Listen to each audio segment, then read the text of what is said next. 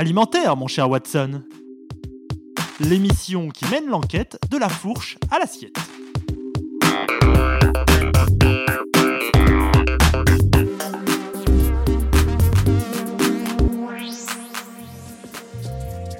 Bonjour et bienvenue dans une nouvelle émission d'Alimentaire mon cher Watson.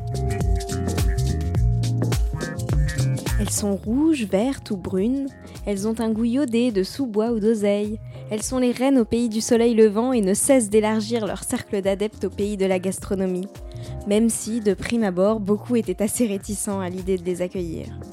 Car nous avons souvent l'image de ces amas marronâtres et gluants échoués sur les plages, Toutefois, le succès des restaurants japonais avec leur maquis roulés dans une algue nori nous ont habitués à cette idée que nous pouvions leur faire une place dans notre assiette.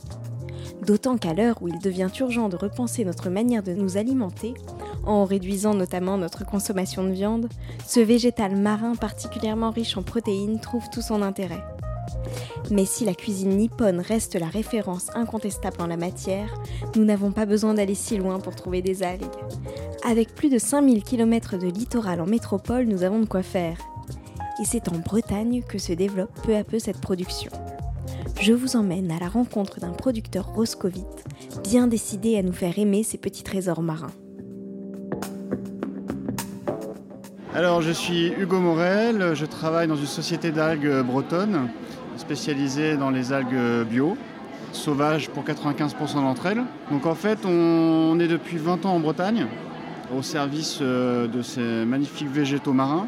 Donc nous, on est vraiment spécialisé dans, l'algue bretonne. Alors la particularité, contrairement à l'Asie, d'être euh, sauvage, parce qu'en Asie, c'est plutôt 95% de culture, et nous, on est plutôt sur 95% de sauvage.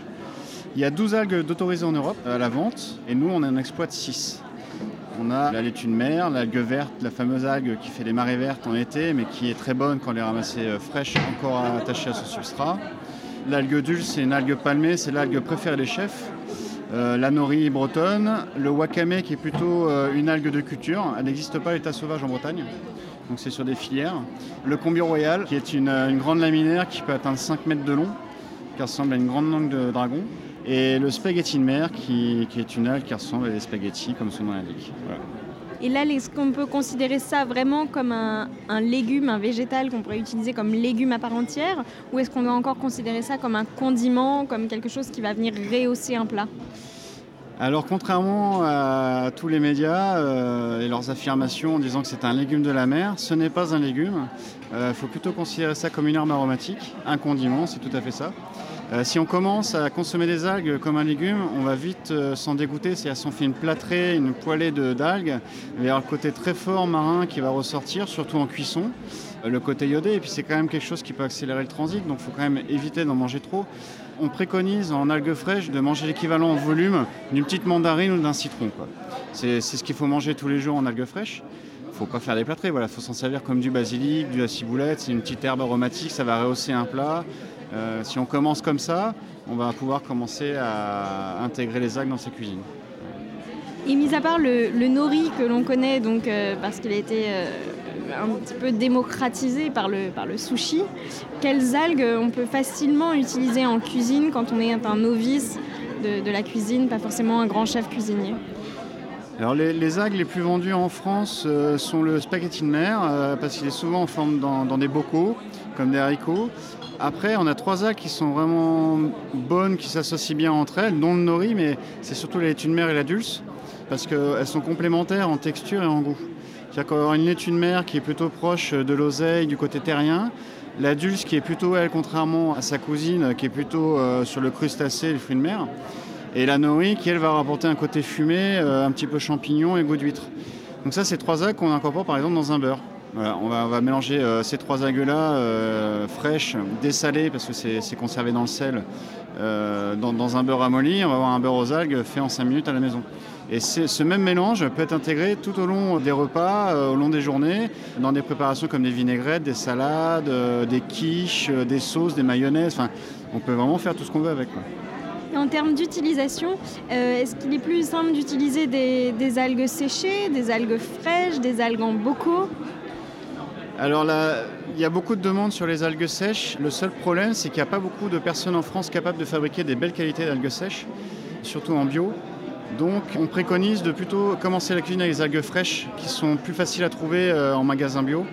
Euh, si on commence à, s'habituer à des algues sèches, on, se risque à, ne plus trouver ce produit dans les magasins au, long de l'année. Les algues fraîches, c'est très simple d'utilisation. Il faut les dessaler dans de l'eau fraîche. Donc c'est un grand bol d'eau, on plonge les algues, on les remue. Après on les sort, on renouvelle l'opération une deuxième fois. Ça prend environ 30 secondes. Et normalement, l'algue, une fois pressée, a retrouvé le goût euh, qu'elle avait quand on l'a pêchée. Il faut toujours goûter. Et si c'est toujours trop salé pour vous, il euh, faut faire un troisième bain d'eau fraîche. L'algue, à l'origine, elle n'est pas salée, elle est juste iodée. Donc c'est pas plus salé qu'une huître.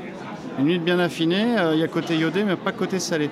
Donc ne faut pas avoir peur de la tremper dans trois eaux, jamais la laisser tremper et vous retrouverez toujours le goût originel. Après on l'utilise comme une herbe fraîche. Et je rebondis sur euh, ce que vous disiez par rapport au bio. Une algue, est-ce qu'il est vraiment très important qu'elle soit bio? Et si elle est sauvage, est-ce qu'on peut aller la, chercher soi-même ou est-ce que c'est risqué? Alors, une algue bio, c'est un, label qui a été mis en place pour euh, contrôler les métaux lourds, surtout sur les algues. Donc, sur les algues d'importation, on, met un peu le haut là parce qu'il y a beaucoup d'algues qui ne sont pas contrôlées euh, sur ce point-là. Les algues coréennes, japonaises et chinoises. Après, vous pouvez ramasser des algues en bord de mer. Il faut juste s'assurer de ne pas être près d'une rivière qui se jette ou d'un affluent qui pourrait euh, apporter des nitrates et des métaux lourds. Toujours un petit peu en dehors des villes, sur des côtes où il n'y a pas de rejet, de tout à l'égout ou autre. Et là, on peut cueillir des algues. Toutes les algues sont mangeables. On ne peut pas faire l'intoxication vraiment avec euh, des algues qu'on goûte. Il faut juste les ramasser quand l'eau vient juste de se retirer, jamais échouer sur les plages ou en dérivant, et toujours accroché sur un rocher ou sur le sable. Après, vous pouvez déguster ces algues, vous n'aurez jamais de problème d'intoxication. Par contre, il faut quand même se renseigner avant. On peut télécharger sur Internet un petit livre de ramassage. Et là, vous avez les variétés qu'il faut ramasser. Et pour euh, le dernier bout de la chaîne, une petite idée de recette euh, simple, rapide, avec des algues que l'on peut faire pour son dîner, par exemple bah, à, part, le beurre, hein, qui est très facile, qu'est-ce qu'on pourrait dire? Une petite tarte à la tomate? Euh, quand on fait des tartes à la tomate avec une moutarde, voilà, on peut, on peut mélanger dans sa moutarde un petit peu de paillettes d'algues. Alimentaire mon cher Watson, c'est déjà fini pour aujourd'hui. Merci à Romain Oudaillé à la technique et à la réalisation. Et on se donne rendez-vous le mois prochain, même jour, même heure, pour une nouvelle enquête gustative. Et d'ici là, restez curieux.